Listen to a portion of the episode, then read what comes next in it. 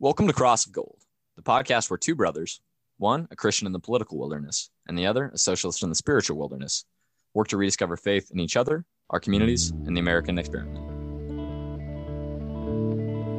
We have begged, and they have walked when our calamity came. We beg no longer.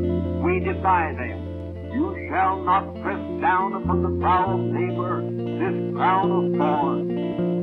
Shall not crucify mankind upon a cross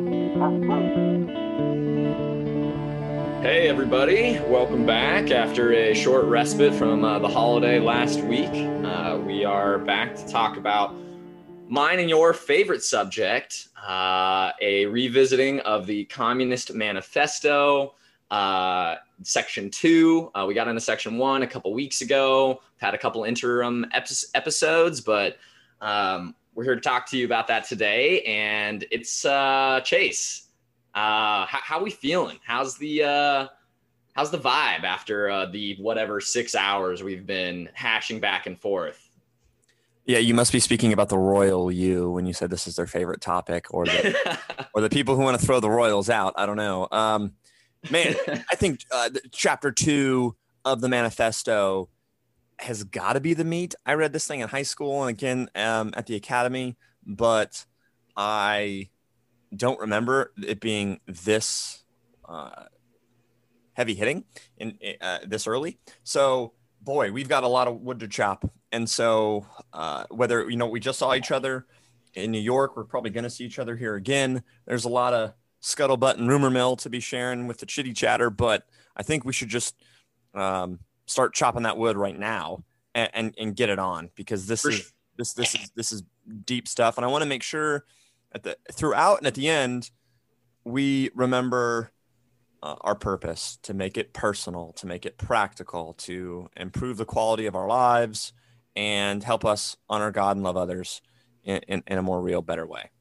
Yeah, yeah, no doubt. I feel like a lot of these conversations we're having almost felt like a throwback to, you know, pre-podcast conversations that we were having just because it was so on the fly and and we were, you know, going back and forth in, in a in a very, you know, brotherly way like like we have. Um, but the point of all this and the reason why we're doing this, uh, to reiterate, is uh, you know, for whether you have never been introduced to the Communist Manifesto, you don't really have any opinions on communism, although if you're in America, you almost definitely do, even if you don't know it. Um, or you just think it's an evil that we shouldn't even speak of, uh, you know, a sort of he who must not, not be named um, version of Karl Marx. We wanted to, you know, challenge those people uh, to, to a certain degree, but, but also make it introductory yeah, I'm not an expert in this by any means. Of course, Chase isn't. Uh, but this is something that I care about a lot, something I have devoted a lot of time to. Uh, and for those people who know any socialists in their life and are uh, afraid for them or of them, this is maybe an opportunity to hear it from the horse's mouth about like what does this mean to people who self-identify as a socialist or communist living in America today. So, without any further ado, I feel like let's just get right into it. That solves it. All so- socialists are horses. So next topic. um, I want to reiterate just a couple things about the context. If you ha- didn't listen to part one, please go back and listen. I think it sets a really good uh, stage for this part. But this, as you mentioned, this is the red meat of the whole thing, in my opinion. This is where the rubber really meets the road. And it's my, I think Marx is spitting bars. He's spitting hot fire uh, in section two. Okay, go. In, in my opinion. So, uh, that said, it takes place immediately preceding the revolutions of 1848. Uh, there's a lot of massive unrest, revolutionary potential in every country in Europe. Uh, and you're seeing the beginning, really, of the industrial capitalism taking place in the world. And then the d- revolutions of 1848 are basically uh, groups of people in countries throwing off like kings and queens. Right? Yeah, it's it's it's a bourgeois revolution. It's the which Marx talks about. It's well, so the proletarian revolution would be the you know hypothetical communist revolution, but bourgeois revolutions were the throwing off of old feudal orders. That's why in section one he's talking about how capitalism you know breaks all feudal bonds it smashes them into pieces all that is solid melts into air under capitalism uh, because all these things that were so essential to human life for literal centuries you know the catholic church uh, the divine right of kings the uh, feudal property relations uh, as capitalism and profit became the driving force behind society all of those things were destroyed and cast asunder. Okay, now so, it took a little you go ahead. Okay so marx is writing in the context of capitalism and the industrial revolution ushering out the kings and queens of imperial britain france uh, and europe. Yeah basically what he's saying is like okay all these things that the capitalists are doing right now we're gonna do that too later. Like be ready uh, because okay. the the re- the bonds that they're destroying, well, we're then we are in turn going to destroy those bonds uh, that they're they're building in place of the feudal ones. Okay, so he's a bit of a, a William Shakespeare, kind of giving an ode to himself, saying like this is going to be really relevant in the future. Yeah, I mean, I think that's why you know, uh, similarly to why you know people really uh, believe strongly in certain uh, things about Christianity. It's when you as communists when you look back at what he said in this although some of it's immature and he goes on to revise parts in the gotha program and capital his seminal work he is his predictive capacity and what he saw as the future of what capitalism was doing and what it would go on to do was uh, the most prescient the most uh, insightful in in our minds. So that to say uh, there's a lot going on right now. You have the dissolution of the church and nationalism replacing that, and Protestantism replacing Catholicism, something that's a little bit more compatible with capitalism. Uh, you have uh, these shopkeepers and merchants and artisans who, you know, had their guild systems and whatever else.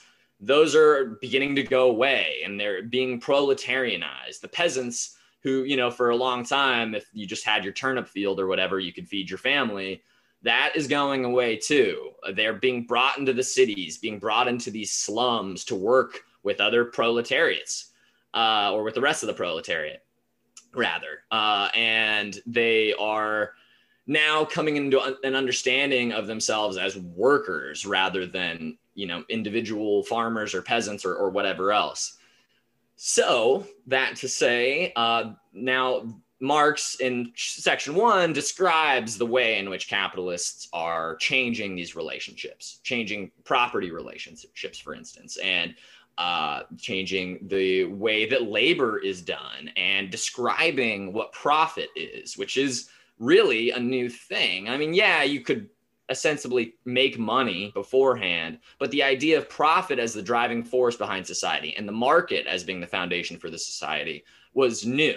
That was a, that was just arrived on the scene. It was the hot new thing, and that's why you know uh, liberalism and like in our American Constitution, for instance, um, freedom is very equated with the right to own property. Uh, that was the driving force behind a lot of these these bourgeois revolutions. Okay, yeah, like Locke said life, liberty, and property. Yeah, exactly. And then he even goes further into this and gets into the really scary stuff, you know, talking about like women's rights and uh, ooh, the abolition of the family. Um, which, you know, he even Don't says in that. the text, That's, that is scary if if it, you know what, um, it, it certainly causes a little consternation on my side. So anyway. Sure. Yeah. I mean, he even says in the text, like even the most radical ones will flare up at the the mention of the abolition of the family. But we'll get into all that and sort of discuss uh, you know, what exactly he means by that. But first I want to ask you, um, what were your what were your immediate thoughts? You know, as we go through some of these topics uh, as he sets them out, I, I'm more curious, you know, people know what I think, which is that I mostly agree, you know, although I have some slight differentiations and, and revisions, but um, what was your take on on things like, you know, his description of property? Mm, on the whole, I disagree. And I'm shocked. Yeah. Um, okay. Yeah. So I, I, starting with property here, I have a question. He says in here that got it written. Property is the final expression of a system that produces products. based on class antagonism, which I think you've said in our last episode was was the oppression of many by a few, right? And so therefore he wants to get rid of private property. Um, uh, I want to get you to do some more defining for me about property, private property. Um, is that different than public property? Or eh, obviously it is. How personal property is that different? Um, maybe you can start there. Yeah, yeah. Thanks for introducing that uh, concept because it, it is kind of obscured, I think, in part because we have very little understanding of public property that isn't really much of a thing in the United States like it is in other places to a greater degree. But the distinction between personal and private property is a really useful one, I think. Uh, you, you, know, you, you mentioned uh, you're, you're talking about fixing your lawnmower the other day and, you know, taking, the, taking a little bit of care of it. You know, you had to look up some YouTube videos to fix it up slightly and, proud of myself. You know, I've never shot WD forty in uh, where a spark plug goes, and so you know. yeah, yeah, it just goes to show what what sort of social class we come from. Um, but the uh, hey, timeout. Dad do that a number of times. I just well, need to freaking do it myself. Well, yeah, but he is work. He was working class. Is working class. Um, we had the benefit of of sort of his upward mobility. Yeah, freaking don't tell Daddy he's not working like class. Shoot. Yeah, no, no, he is, he is. But that to say, that lawnmower is it could be personal or private property. And the property distinction doesn't really have too much to do with the actual object or the commodity that we're talking about. It has much more to do with the use of that commodity. For instance you fix up that lawnmower you bought it you fixed it up you used it to mow your lawn. That's personal property. However if you took that same lawnmower and you hired your neighbor to mow other people's lawns and you paid them at a rate lower than what you were charging people uh, to mow that lawn, that's private property. Private property is anything you can use to exploit other people's labor to turn a profit for yourself. Okay, so I'll cut in. In high school, you probably remember me doing this a few times. Uh, we, we I graduated in 08, and so the property a downturn happened and there were a lot of empty lots that had tons of weeds on them. Sure. And so I hired classmates to clear those lots with me and gave them equipment to do that. I paid them an hourly wage, but certainly made money on their labor. Um, so I yielded a profit off of uh, people working. So yeah, and, that there's the, their distinction there is a little bit gray because in that case you were actually working um, you both did the intellectual labor required to you know set up this system and you also uh, did the manual labor alongside other people typically that's not the case uh, typically owners listen i work at a place i've never seen the damn owner so, yeah. and I, you know, but they certainly make a lot more money than I do. Um, now that sure. to say, well, I, I, I guess I use that too to, to to introduce this idea of intellectual property, and I think that's something Marx is a little light on. Or intellectual um, labor, you mean? Uh, intellectual labor, yeah. yeah. Also intellectual property, yeah. yeah. Right, in the sense of like that um, in our system, and I don't want to say our system is right, and I'm defending it at all costs. I'm trying to go into this with an open mind, sure. but I just feel it's um, this isn't providing a lot of detail on intellectual property because we basically say whoever is the intellectual property owner, um, right, is like, or is typically the creator, someone who's bought the rights to it. And that's really interesting. And the words I'm using because they mean things, the rights to it. Yeah. So, like you, if if well, you're the gets- owner, if you're the owner of the idea, you make all of the profit, right? And I think it's really interesting um, this a lot of this uh, what you've I think told me, and I'm still chewing on is um, the owner of the of the of the intellectual property of whatever's going on, whether it's this simple example of kids working in a field and you've got like one slightly more ambitious, greedy kid charging, you know, making profit off his other classmates, yeah. or it's like, a, you know, a restaurant owner. Um, like you're saying the owner, the intellectual property creator isn't the only one who should make the profit. It should be shared with those people laboring, the the the the, the people bringing it to life every day. No, no, I think that's great, and that gets to a much more foundational point about what is ownership of an idea? How can you own an idea? Um, and I'll bring up a Marx quote, but this is sort of the difference between liberalism and materialism. Is liberals believe that, which we're all liberals, whether or not you're, you know, a liberal politically or whatever. We don't believe in the divine right of kings and queens, therefore we're liberals. Well, yeah, and well, more fundamentally than even that, if you're a liberal, the liberal conception of history is that uh, individuals' ideas are what shapes uh, what happens in the world. The materialist conception of history is that what happens in the world shapes individuals' ideas.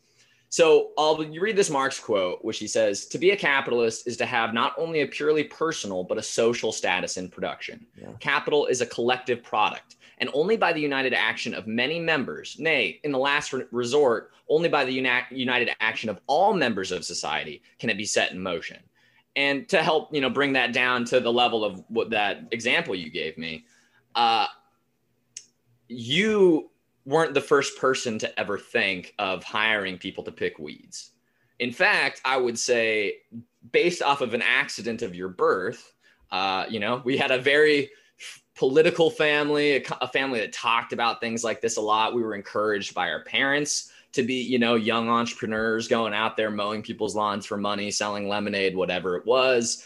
Uh, by virtue of being born in America, uh, by virtue of being born in a society that has many of your needs taken care of. Uh, those things all contributed to you being able to be in the position to hire other people and, you know, quote unquote, exploit their labor. Uh, so what he's saying there is th- there there are no. It wasn't your idea to do that. It was the, the only reason you're even able to have that idea is because you live in a society of that it's that it's collective. Um, and that's something that capitalism kind of, and especially in the American ideology and that version of it, really tries to obscure by saying, oh, no, no, no, no. Everything that happens is because an individual thought of it. And it's their own brilliance that made that come into being. What he's saying is no. The individual only thinks of that because of the conditions in which they live and it can only be carried out through collective labor and collective action. So in that situation, you know, it, like were that to be in a somewhat more socialized way, uh, the people that you hired. It's not to say that you know we wouldn't have people having ideas and wanting to create a firm to create products or just provide a service, um, but that the people who were a part of that operation should have some say in how it's run because the reality is without them you're nothing. And you're just some guy picking weeds and you don't want to do that. Nobody wants to do that all by themselves if they can have other people you know help them and everyone mutually benefit. Um, so that to say you know to bring that down into like a modern example if we were to be something like that this is sort of like market socialism which you know some communists might get mad at me for even bringing up. But i think it you know there's different purposes and and everything can be pragmatic in certain situations. So it would be something like all those people you hired well they also along with you they say okay i get that you hired the idea you provided the equipment so yeah you deserve a little bit more but we should we should at least ha- take a vote on um, on what we do with that money on the way that it's distributed. We should make this uh, we should bring that democracy you know that we're all so fond of in this country uh, down to the level of the workplace to a certain degree. Uh, so that is kind of kind of what he's what he's getting at there in in terms of property and in terms of, of labor too is this idea that no one is solely responsible from the most the biggest billionaire in the world from your bill gateses and jeff bezoses of the world which wouldn't have what they have without very specific sets of circumstances that they were lucky to be involved in um, then they sh- that doesn't mean that they are singularly brilliant. It means that they're lucky so uh, I guess I I see a lot of your point, but I don't, certainly don't agree with all of it because there is something to be said about either the ingenuity or the the the like an original idea and the uh, choices that are made along the way to bring an idea to life or not. Like we were talking about we've got some family members trying to pursue you know being a doctor like you know not on our side actually, but um, in-law side, right? And uh, one lady in particular is like losing friends because she doesn't want to go out and and party with them because she's studying for the MCAT, and there's choices there that are certainly being rewarded, and therefore like doctors should make more than people who chose to front load their pleasure, right? And therefore are working as like maybe just like I'm not like a receptionist in the doctor's office, right? Like one person really studied hard, the other person didn't study as hard, and ha- can provide a different service. So I guess um, so. So that's on the second idea, but this first idea I think is like on one hand I'm thinking of like like the light bulb, right? Um, yes, he was born into you know society and maybe parents, and you know, I don't quite remember all Thomas Edison's background right now. But guess what I'm saying is like to say that like th- every idea should be like you know completely community owned to me doesn't make sense either. Well, I mean, like I think the light bulb is a great example because Thomas Edison wasn't the only person who invented the light bulb. It wasn't the only person who invented, you know, voltage electricity. And I think that is a really great, you know, instance of like there was something going on in, in the collective unconscious of that society of the time. There was clearly a need for something beyond, you know, gas powered lamps or whale oil or whatever. And so there they happened to be in a time and place. He had multiple competitors, Nikola Tesla, George Westinghouse, who were developing these technologies in parallel. We just remember Thomas Edison as being the quote unquote inventor of the light bulb because he's the one who brought it to market in the way that won, even though uh, it's pretty clear now that his way was a less efficient means of actually providing electricity to people. Uh, and I think, you, but but but just by virtue of the time and place in which he existed, uh, he get one one in, in the uh, marketplace of ideas. Um, so while I agree that certainly some uh, things like being a doctor uh, provide a uh, greater level of buy-in from the participant and more work and, and what have you. Uh, and and I'm not even necessarily saying that they shouldn't be compensated uh, more in some way, shape, or form. Um, what I am saying though is that if all of our doctors are just purely motivated by desire to make more money, I don't think that's a good thing necessarily either. Uh, we we well, want. Not. What's that? Yeah, uh, even now, people go in it for both. Exactly, they do go in it for both. Um, but the pressure, like if you're taking the MCAT, you know, like it, there is a material uh, element to that. You know, there there is a a desire to avoid the precarity that comes from being a receptionist. Um, so, in practical terms, and like I said, another thing I, I, should have probably brought into the context of this is this is sort of communism and Karl Marx's introduction to the world. There was like probably like, I don't know, a couple hundred communists like committed scattered throughout Europe at the time this was written. Um, so this was him, this was their welcoming party, more or less, which coincidentally was published on my birthday, February 21st, 1848. Mm, so goodness. just a curious historical anecdote. Yeah. Um, but but yeah, that's that's another thing is that this is sort of them advertising themselves and, and a lot of this stuff that he go into much greater detail and as i said he, he revises a little bit of this as he goes in other things but that's that's where he's at right now well two more thoughts on this property point uh, is uh, one a, counter and another one i'll compromise and say I think that there you've got a legitimate point here. One uh, th- that I don't like is this voting um, and uh, and sort of like you tongue in cheek holding up democracy as like this pedestal system. Like, uh, I mean, I think Socrates said that democracy is only better than tyranny, right? And I think like it's you know there's a lot of famous quotes about democracy. All I'm saying is that like democracy very often is like a race to average or a race to the bottom, right? And it's like whoever it's like it's it's mob rule, man. It's it's it's popular kid in school, and that isn't the best thing um, very often. Now it might be. Uh, so I just don't like that. Uh, number sure. two, um, you know, I, I, think there is a point I've got to c- consider further about this idea that um, workers, uh, people bringing to life um, the idea of the intellectual property, right, should share in a little bit of the profit. I think one really interesting modern socialist proposal that I've shared with a lot of people, uh, neighbors and Bible study members and everything else that sort of catches some p- people off guard is that there should be a, a, worker or a laborer, a salary owner, or someone who gets paid hourly or salary um, on the board of directors, or maybe even it should be up to like 50%. I, I don't know. I guess all I'm saying is that that's a really interesting idea because I think that when you put all the decision making in the hands of the sh- of, of, of the shareholders, um, and those shareholders are a few, well, then they do what's in the best interest of the shareholders. And you see things like um, what's happened in you know the company dad was working for, whatever. You see like executives who've made bad decisions getting golden parachutes, and people's retirements getting emptied. And you go, wait a second, like what? You know, I don't care if it was legal and it was a part of the agreement. That's an immoral agreement. Like that strikes right. against my like nature. Like those people should be maybe not punished for their incompetence, but their retirement should have the same sort of impact that like their hourlies did who've been working for that company for 30 years.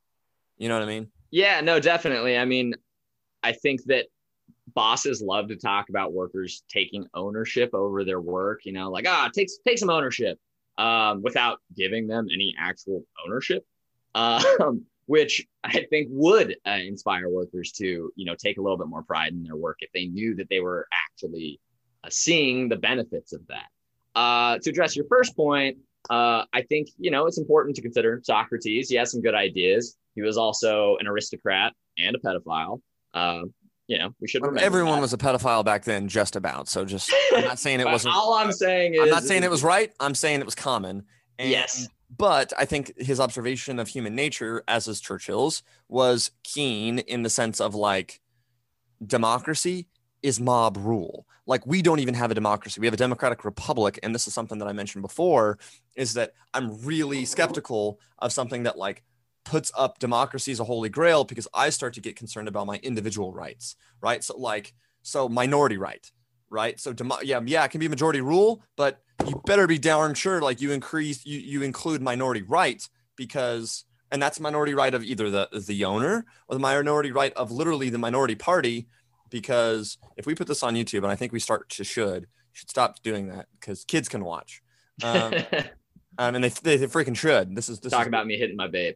Yeah. Um but no, well, like that's that's I understand that. Um, I think it's also important to consider that those systems were put into place by people who were members of the ruling class, um, and they might dress it up in terms of like, oh yeah, we actually just want to we just want to protect you guys. When in reality, it's well, we don't want these these uh, these street urchins running things. These these freaking peasants in charge. We're we're the smart ones, right? Like we're Quick the ones aside. who ought to be here anyways. So let's keep the power a little bit closer to the top, shall we? Real quick uh, aside, almost like a commercial.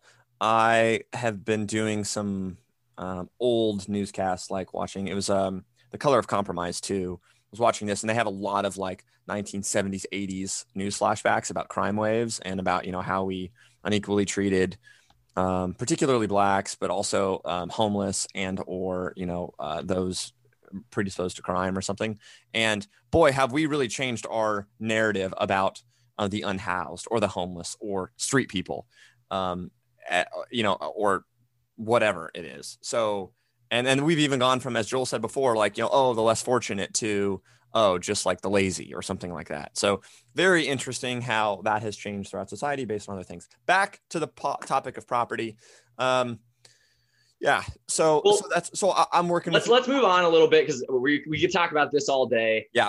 Um, but the next point he brings up is because throughout this section he sort of goes he, he brings up common arguments against communism and then tries to, well, to uh, before we do that can we talk profit a little bit sure yeah. Okay, well i mean i think this, these are two things are connected but yeah yeah, yeah, yeah, yeah and so um and so i hear him saying profit equals exploitation equals immorality period. And i don't agree with that. I i can see how it can be exploited and it can be used to manipulate. But I think him writing and uh, remembering his context is really important. He's writing in the context of like the Industrial Revolution, where there's child labor, uh, where there is uh, people who are working, you know, 16 hours a day, some seven days a week, just to stay alive in the ghetto. Right? We don't have that right now, and so well, we don't. But the people who provide the products, which we all use on an everyday basis, do. So this is a really uh, interesting point. I wonder, I wonder where that shirt you're wearing was made and who it was made by and how many hours they worked that day. And So that's really interesting. And this is, I, I will, I think this is out of order based on how you've laid it out at the beginning of the episode, but it's worth mentioning that we don't have poor huddled masses like other con- developing countries, third world countries do. Well, and, we do, but they're in fewer number and yeah, yes. I mean, they're not living like as many as like in like you know millions in tin shacks, right? Yeah. Um, who go to work and who are either um, producing our agriculture or who are uh, making our cl- garments or who are putting together our microchips or mining the the things that come from uh, that make up our microchips. Yeah. And so that's another point that I haven't really thought through yet is that um, I don't think capitalism depends on it, but I certainly do think it's exploiting it right now. And so that's really interesting. Now, but yeah. I, I have countered with you on the first episode though that like I'm just going kind of going through the, the the the common traps of the counter. Well, it's a market relationship, like supply meets demand. They're willing to put up. Uh, uh, it's a it's a contract which is saying yes, we will work for X, um, and they pay Y or they pay X, and um, they you know again I it's the common phrase. I, well, every you know every uh, agreement is just that. It's an agreement. It's an, between two parties, right? If they wouldn't have agreed to it, then they wouldn't have agreed to it. Um, well, and I think you bring up a great point, and I think that this shows how that isn't real because the the modern developed world, America being the very very center of that, where I'm currently living, New York being the very very center of that. Uh, these that is the bourgeoisie of the world. We, we we can no longer think about the American economy as like a closed system, but as part of a global financial and capitalist system. I think that makes sense actually. And yeah, and so like if you're um if you're a cobalt miner in the Democratic Republic of Congo, yeah, you might technically be getting paid a wage or enter into a contract with your boss, but the choice is do that or become a child soldier or die or starve to death. Uh, so you, you don't really have the same like yeah it's might yeah wage labor might technically look like two free people entering into a contract but in reality one of those people has much greater power and agency than the other person does. And, and it's hard to, for me to look at someone who's a cobalt miner in the democratic republic of congo as anything more than really a slave to the wage system yeah, that's interesting. Uh, like a slave to the wage system. And I think where you start to make a point is not in, oh, gee, the cobalt miner should be equal in, in pay to the CEO who came up with the idea of putting cobalt in microchips, but that even if it's a fraction of a percent, the the miners um, who are you know executing uh, or, or using the equipment to mine cobalt should somehow Uh, uh, uh, you know, sensibly, if they're working for the company that that created this machinery, they should somehow share in the profit of the sale of cobalt, not just in the the wage that they have been paid. So basically, everybody's like on a commission of profit of the company, something like that. I kind of like that in that, you know what, like Costco, for instance, or other companies. I, have been, you know, uh, talking to a lot of companies, and the ones that have a lot of excitement are uh, with like personal stakes in it is like the ones with stock options where the employees are getting stock because they kind of all feel like they're in it together like they're trying to look out for the company's bottom line. Yeah and, they i mean you go to a costco everyone they they want to work because the more profit the costco makes the more they actually benefit. Yeah i i think that that's really interesting and again the counter to that as well like you know companies are free to do that and if it's better for them then they'll do it. Well n- no, I will speak against like my conservative betters and say that um, no, they won't do it if it's if it's it's more comp- you know better for everybody. If it They'll do affects it. their individual bottom line that's in right. a way that they don't want. And and to the point about like, yeah, like for something like a cobalt mine, which is something that like the modern world is an intrinsic part of the modern world. Uh, and most of the owners of those mines are probably the descendants of like Belgian slave traders um, who just inherited their, their mines. Um, so I don't Again, really think I they're also disagree. entitled So- to ownership of it. I think things like that should be owned entirely by the workers. Uh, stop, but- stop, stop. Let's let's get into inheritance. Let's get into family. Yeah, yeah, yeah. I actually don't think that inheritance is a bad thing. Um, and it, one, it's biblical. Two, um, I think that like that's a reason I might work hard. Right, is to pass on. Like you, you and I did not have a college savings account. Right, largely one of the one of the reasons, not my main reason, but one of the reasons I was hunting for a scholarship and went to West Point was because like there was no money in the college account. I was either going to go to work or freaking, you know, join the army or maybe get a football scholarship. Right. And, um, and so I think that if in some way we provide more, op- like, that's a reason I work hard to provide more opportunity for Cato and for any other kids is to like give him something I didn't have.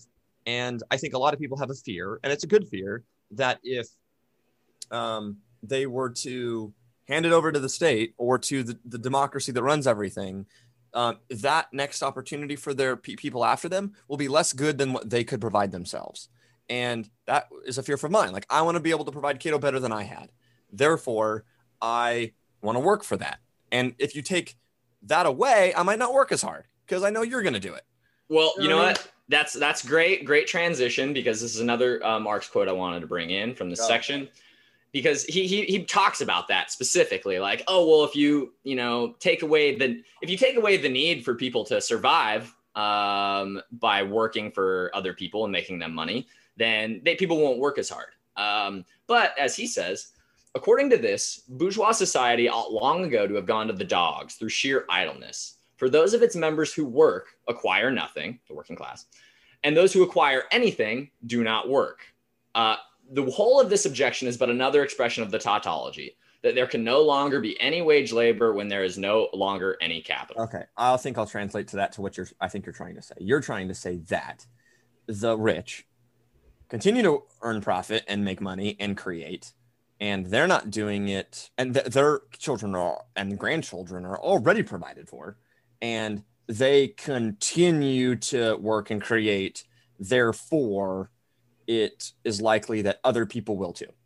Yeah, exactly. I mean, and that's to bring up your earlier point. Like, if people's need, like, we already, like, we have a crisis of overproduction uh, in modern capitalism. I think is, which is very true. I We're already that. working. That's off topic. Yeah. Well, all- what it- what I mean is like we're already working way more uh, than is actually necessary to meet the needs of everyone. Um, and I think that that is something that's very obscured. Uh, but I mean, just look at the massive amounts of products that end up in landfills or that are, are sold at, you know, totally sunk costs by companies just to get them out of their inventory. Yeah, Uh, like there, we're already making Dang it, you are much. driving us off topic because I, I can't let it hang by saying that like yes, part of uh we have we we are providing for the freedom to consume, right? Like if you uh, because all of a sudden what I create in my mind is the alternative to what we have is you saying, okay, this is your toothbrush. The state says that you get one one every six months. Here's your toothbrush, and you know, and you don't get another one until the six, uh, six months and a day. And if I want to buy one at four months, like I have the ability to, I have worked for the freedom to consume two, two, two toothbrushes or, you know, freaking 12 boxes of dozen Krispy Kreme donuts. You see what I'm saying? Like there are certain consequences to the freedom, but darn it, I've worked for it. And so I guess what I'm saying is like, we, and, it goes back to like, I think again, a human nature thing, man, of like even Machiavelli and the prince, right? He's talking about how hard it is to enslave people who have become accustomed to democracy. Um, we have become accustomed to the freedom of choice and the freedom to consume. And so I think you take that freedom away, it's not only potentially immoral, it's impractical. I, I mean, I, I think that as Margaret Thatcher says, uh, you know, socialism works until you run out of other people's money. Uh, I would turn that around, and this is not my own idea, but it's um, capitalism only works until you run out of under other individual surplus labor. Uh, and what I mean by that is there, like I think the the toothbrush example you brought up, although I mean it, it, that's totally made up. Like it wouldn't exactly work like that. What I'm saying is is like we shouldn't end up with just toothbrushes, pallets of toothbrushes ending up in landfills. No, no, I agree. Uh, which you. is what we current the system but, we currently let me have like, right now. Yeah, let's just use the toothbrush example, right? But that's kind of what happens out of a centrally planned economy. So I assume, so I fear, right? And and I I will say there are assumptions and fears, not like hard and fast dictates. Just because maybe a Soviet economy was run a certain way. I agree with you. Uh, a, a modern American socialism in a Western democratic society would look and feel different. God hope it, right?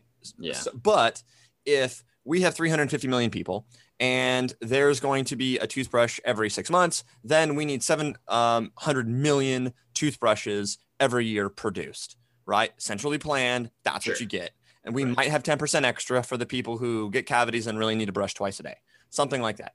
And I'm, you know, Everyone needs a brush twice a day. I was about to say. To sometimes I don't. Oh. I, I confess. Sometimes I don't. But uh, Uh, but you see what I'm saying? That's how you control a centrally planned economy. Yeah. Whereas, like, I would much rather have overproduction because, like, then you know what? For the people who choose to buy late, I'm a super late adopter. I very rarely buy the new thing. I'm gonna buy the next gen toothbrush like two years from now and get it at a discount.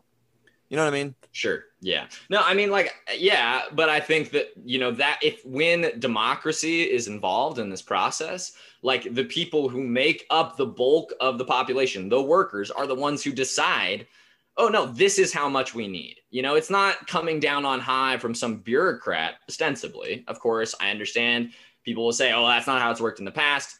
But the reality is, conditions are different. Our country is different. Our people are different. The world is different now. So, and if the system is democratic, then those types of decisions are made by the people who are actually benefiting from them, not made by some unaccountable capitalist who is just doing it. Who all of the decisions are based off of how can I get the most profit? Right, but man, I I- don't think the uh, and I, we don't got to kill it here, but like we I don't think the alternative is any better, right? Like I think the decision might even be better suited for like an oligarchical system, which is like a company, right? You have shareholders and a board of directors, and maybe some other people feeding into it, um, rather than a pure democracy. Because like think about in our own uh, uh, Congress and Senate, very detailed like exacting decisions are very poorly made in a public atmosphere. Whereas like um detailed ones in which maybe even sacrifices and or divestment in some parts of the company and investment in other parts of the com- company that were like that wouldn't happen in a publicly or in, in a de- democratically elected uh, company because like you would be losing the jobs of the divestment. I just think that like No, and, and like I agree with you. Like, yeah, of course, not all these decisions are going to be made by pure direct democracy. Uh, there, yeah, there will be bureaucrats, but uh, and there, but there, but they'll be politically appointed. Uh, there will be people in charge of making these decisions. I mean, now we have things like AI and supercomputers that are much better at making some of these decisions than humans are, and we can, you know, y- leverage those for our needs.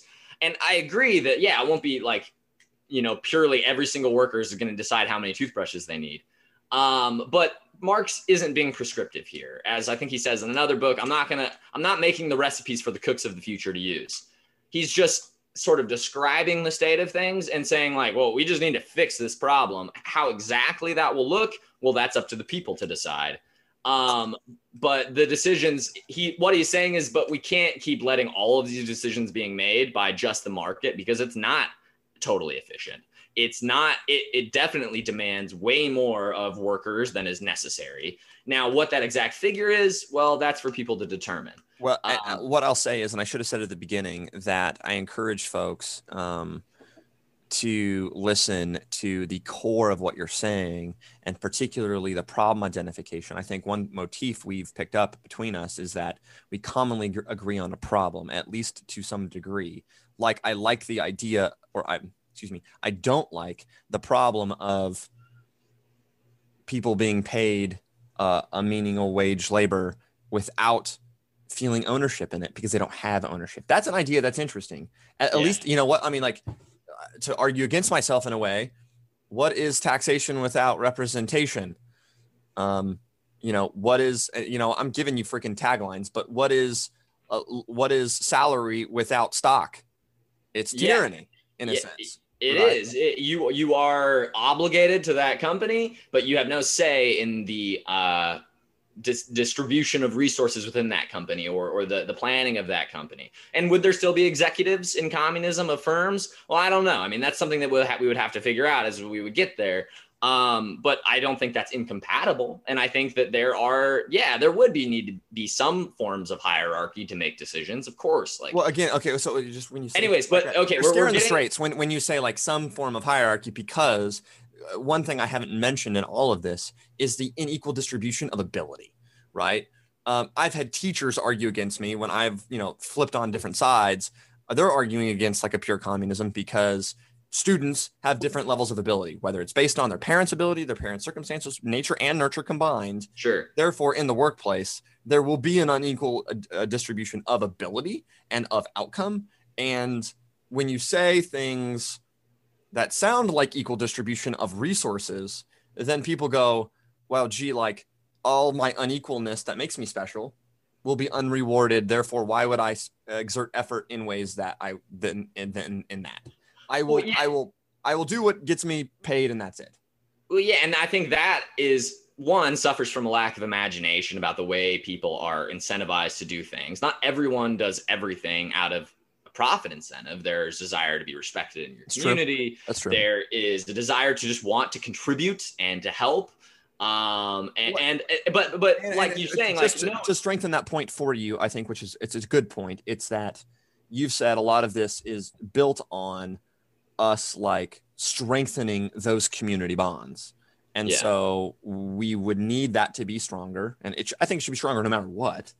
Um, you're saying it's, this is also predicated on that, like, yes, like that motivation to help your fellow man, put it in good language, yeah. needs to be equal to or greater than getting a higher bonus than your neighbor. Well, yeah. I mean, to bring it from 1848 to 2021, what I'm looking for is that those people who don't have the same skills or desires because of an accident of their birth, nature versus nurture, all that stuff, I just don't want them to feel like they have to, you know, work four different jobs uh, part time, sh- scrape, scrimp, and save every day just to survive. And, and, and while their boss, the CEO of those companies they work for, lives in the absolute lap of luxury making you know at times 200 300 500 times as much as the median wages of their companies and so, the wealth of the executive goes on to spoil rotten his progeny and the children of the you know two job a single mom um, falls into drug addicted you know uh, bad uh, company because the mom's not there to you know rear their children with character right so I, I think for that point, a lot of Christians should go, wait a second. You have a good eye on the problem here. If we really care about family values, not just like white Southern Christian values, um, but like family conditions, then we should make sure that people are like home enough to, you know, at least a couple hours a day with their kids, something yeah. like that. Um, that is something that like I have to figure out what that means in politics, but I think you're freaking right. Yeah, and and I think you know as much as I we we we have a lot left to get through here, and we're Dude, running out we, of we're running out of some time, so we'll have to we'll have to start to wind things up. But we there will be a part two to the part two. Um, but I think in terms of what I mean by de- democracy in the workplace, you know, it's deciding things like, okay, yeah, I get CEO has more responsibility, has certain other skills that make them more in demand than your average assembly line worker. But at least, you know, the workers should have some form of say and be like, okay, well, yeah, they should maybe make a little bit more than us, but maybe three or five times or at, at most 10 times as much as the median worker. Are they really that much more valuable than us?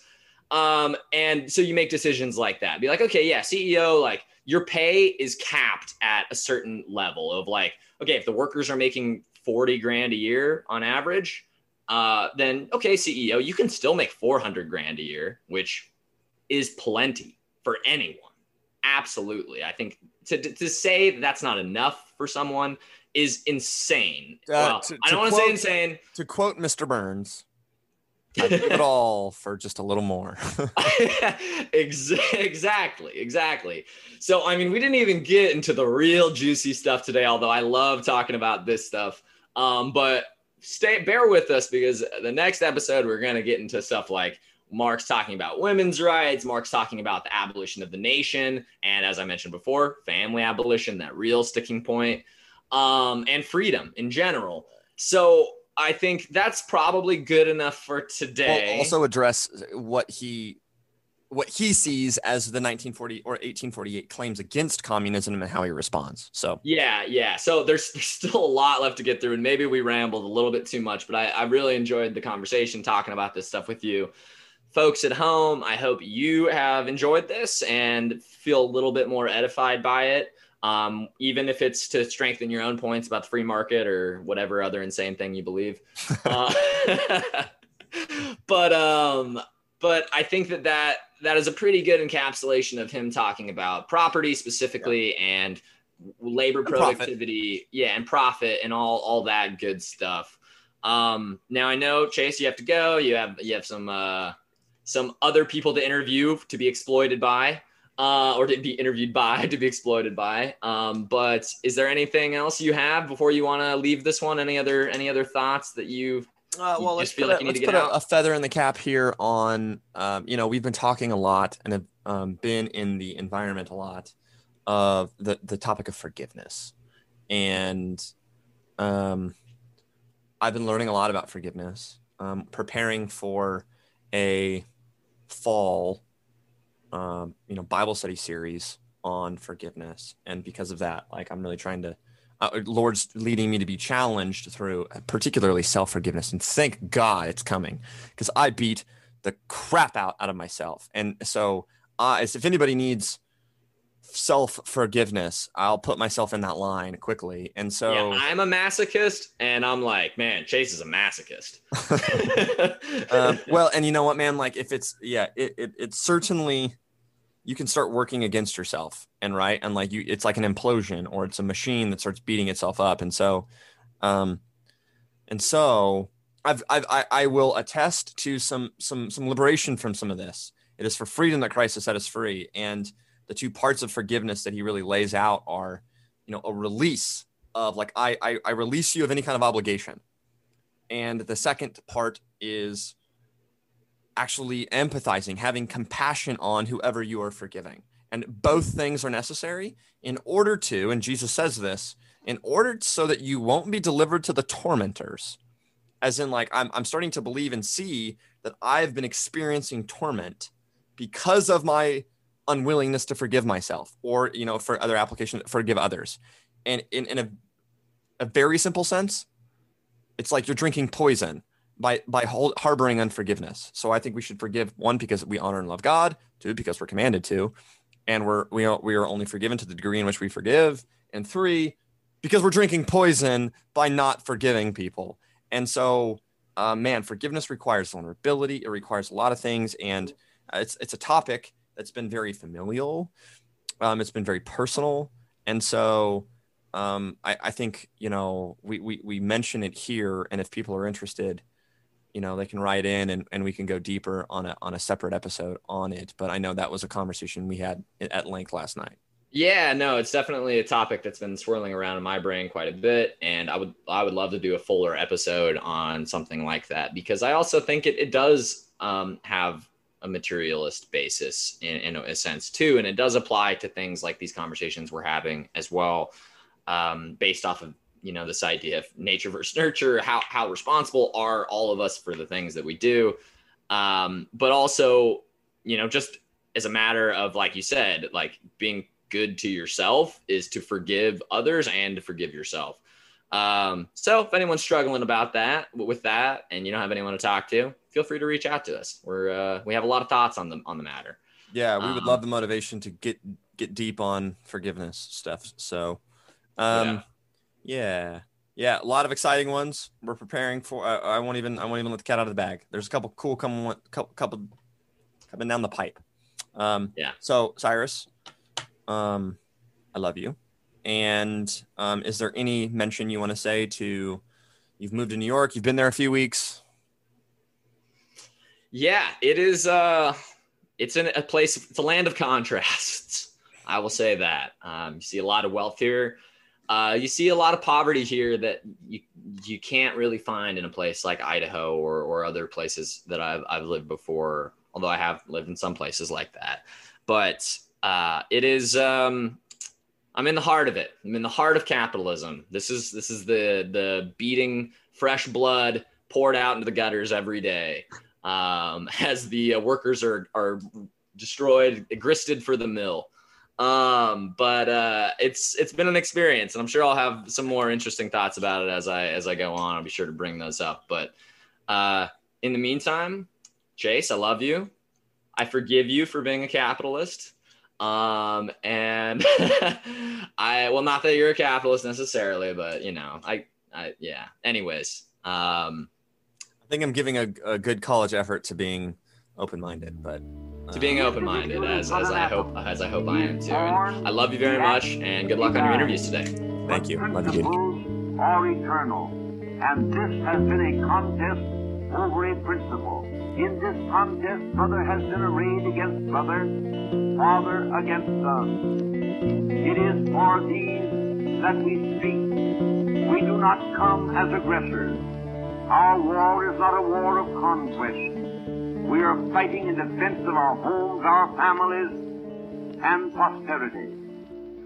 This has been Cross of Gold. Thank you for listening. Uh, I'd like to thank Sant Invictus for producing our intro and outro songs, and uh, look forward to seeing you next time.